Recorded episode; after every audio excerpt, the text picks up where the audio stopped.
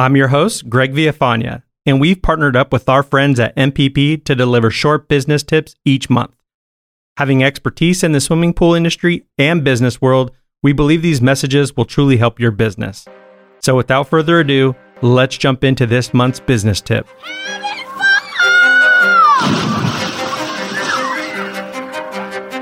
Welcome to your go-to podcast for the pool and spa industry. My name is Tyler Rasmussen. And my name is Greg Villafana. And this is the Pool Chasers Podcast. All right, well, welcome to the podcast, Justin. Can you uh, introduce yourself and what your role is at National Pool Partners? Absolutely. Uh, my name is Justin Gormley. I am the Director of Operations for National Pool Partners in the Texas region. Awesome. Thank you. And today's topic is about safety. So we'll just jump right in. Can you define what safety is in the workplace and what that means? That's a very interesting question because it's so broad, but for me, it's it refers to the limitation uh, of elements that can cause harm, any accident, or any other negative outcomes in the workplace, and really is kind of a part of two different areas: either occupational health and safety, or your commercial vehicle safety. Nice. Why is taking safety so serious important? Honestly, as a leader, it's our responsibility to take care of the people in our charge, Tyler. And in business, human life is the one thing that cannot be replaced. You know, we can buy a new car, we can build a new office, but we can't bring someone back. So, what can't be replaced are individuals. So, that's the really down to the root cause of this is, you know, everyone believes they're being safe, but when you really look at well, you know, what is important to us? Do we talk about it? Um, that's the one question that that comes up, or the one statement is, can we knowingly put the people out there on the road in a vehicle, or the, the tools that they have are they functioning properly? So, um, that's why it's really important.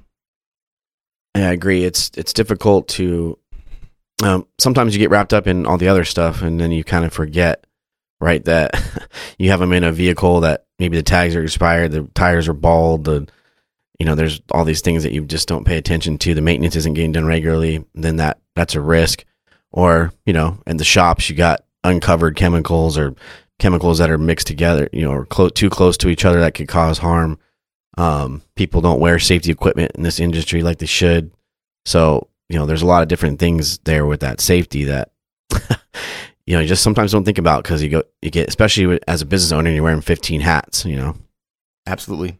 The ever changing hat. And it is the one thing that is the most important, but it gets overlooked because in every industry, it's, it, sometimes if you're not having accidents or you're not having injuries regularly, you assume you're being safe.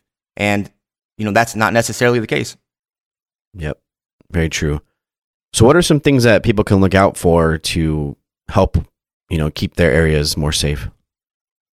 You know, I think we start with your workplace safety hazards, identifying those. Just being upfront with your team, whether you're a one polar or you have a, a large team, talking about the different hazards and identifying those right away. That's really the easiest and basic way to get started because sometimes people don't know where to start with this. And you, when you start identifying those opportunities, it opens the, di- the dialogue up among your team. Uh, look for you know workplace safety policies. Uh, there's so much great information out there on the internet that we can pull from to use in, in, in our in our business. I'd go there as well. And then to training. It's really important that we have good training practices because if we if we aren't teaching people how to use the tools properly or the chemicals properly, and assuming that they're just, they got it after a conversation or two, um, we're putting ourselves at, at risk, right, and, and our customers at risk. Yeah, the constant training is definitely a battle too. You know, Yeah, and as you get into the busy season and you start hiring people and you tell them one time this is how we do it, they're not going to remember that. and you know I think it's really you said something earlier. Our PPE, making sure you have the the, the equipment to keep your team safe. Some of the most basic things out there can protect from some serious time off situations, whether it be eye protection, good foot protection. Uh, those are such basic uh, items, and sometimes we just miss those. You know, how many times we don't have something for our eyes, and um, it's we just start with the basics. Tyler, yeah, I think even when you look at the trucks or the vehicles and you start thinking about what's there, the people are the most important part of that, right? But as a company, you know, that can become a much larger issue even for your business if you get an accident it's a hazard expense to clean that up and then you know it could be worse. It could blow up and cause a lot of harm. Um, you know people could get injured like you said if they're not wearing eye protection the acid drops in the water bounces back in their eye. That could become you know a big workman's comp lawsuit or other things that Mm-hmm. you just took the steps up front to kind of like really protect yourself. You know obviously the the person is the most important you want them all to be safe but from a business standpoint that's important too Absolutely. so speaking of that i mean what what can safety cost your company you know in as far as like dollar amounts because sometimes it can be a large number that you're really not aware of but some stuff's expensive Absolutely. It's it's crazy if you look at not taking a few steps on the front end to protect your your people and protect the, your organization. There are just so many direct costs and indirect costs. Starting with some of the basic direct costs of you know worker compensation benefits, healthcare cost, your increased medical premiums, uh, your auto insurance claims and settlements. So you go into now if someone gets is out for an extended period of time, do you have the staffing to cover that? Do you now risk not being able to, to uh, cover your customer base? And those are some very like you have your direct costs. With we, we all see those. They're in front of us, including you know legal fines. To your point, if we get into a a, bad enough situation, there are legal costs are substantial. But what I think really gets interesting are your indirect costs, things that we don't think about every day, right? Your or your hidden costs, and those are delays on projects and scheduling, your equipment damage, and investigation times uh, of actions and implementation to correct those things. And honestly, if you look into some of the, the loss in your potential employees or the loss in your employees you have because you're not practicing safe working environments, there's a lot of good information out there. But the NCS says that indirect costs are two point uh, two dollars and twelve cents for every one dollar spent on direct costs. So those items that are kind of hidden cost you double when these situations come up, double hmm. what a direct cost would. That's crazy, right? If you think about the things that we, there's a whole list that I won't, you know, go through, but there are so many hidden costs. What is the loss of your reputation now? Because in your community, you're now not perceived as safe. So you really start looking at that. It can really get your mind focused on, okay, it's important to take safety as a top priority. Right.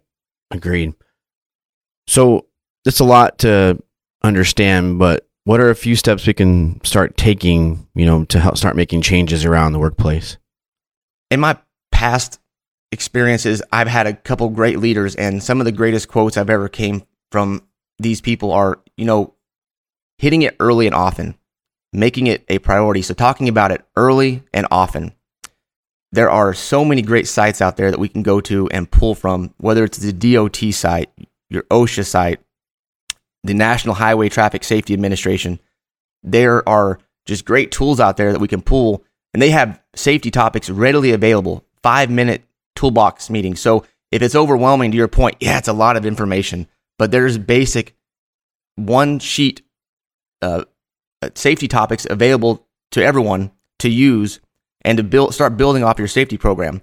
But I think, as we spoke of earlier, if you just go back to some basics and talk about the workplace safety hazards and identifying those, I think you would be blown away by what dialogue opens up with that because it engages that team. And now you're talking about, uh, we didn't want to get into the safety culture here, right? Because culture is just been beat to death and it's so hard. But ultimately, that's where it starts. As leaders, we've got to be willing to do things that are necessary to transform our organizations.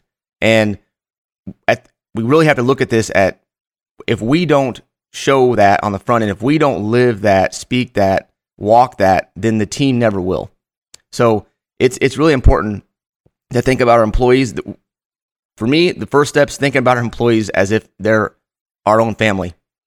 Because if you start looking at it from that point of view, it just changes your whole perspective, right? Would you Mhm. want to put your family member in that situation? And, and most of us, right? Small small business owners. This is family. This is our group. So to to get started is I would look at it right there. How would you do this if it was your family? Open up dialogue about just what's not safe about what we do every day.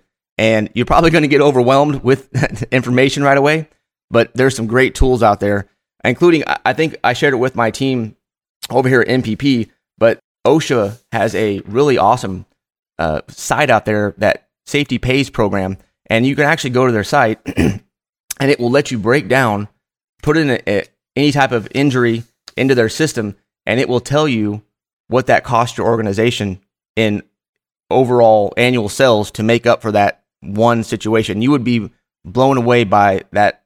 And again, it's a great database because it's not someone just giving you random information. They have, you know, brought together information across the country for likes, injuries, and, and illnesses. And that, that safety pays by OSHA really open your eyes up to what it costs to not have a, you know, a good, a good working, safe uh, environment. And that, that is the OSHA.gov safety pays.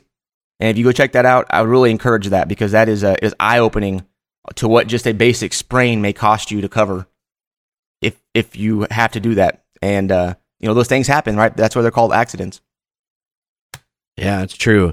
And you mentioned the culture. You know, you're right. Culture is kind of beaten to death. And I heard something the other day though. Is like you know, people talk about you know nap rooms and these other you know snack bars and these other things that now businesses are putting in that they think is culture but those are really more perks right they're they're not culture those don't create culture culture is like how you treat each other how you act how your team works together how that how that works down through back to your employees back then through your employees to your customers.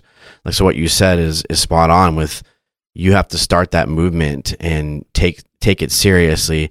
And we know we're in the pool industry, right? There's it's a difficult uphill climb. You know, you're not wearing Bill Nye the Science Guy glasses every day, you know, putting chemicals in the water, but um, you know, there's alternatives to that sunglass type thing. Di- you know, different little tweaks you can make to that that that make it a little bit more durable or a little bit more okay to use, you know, for the for the pool people out there, but you know, it's it's definitely an uphill battle, and you don't want to go in guns a blazing, but take the steps. You know, start to really you yourself as a leader. You know, start to change one or two things here or there, and, and put the proper PPE on your trucks, and you know, let them know that you're expecting them to use these things, and mostly for their for their safety and for their family. It's just starts with you as as the owner, and then that culture gets created around that of just I'm doing this. I expect you to do this. And, you know, then it just comes naturally.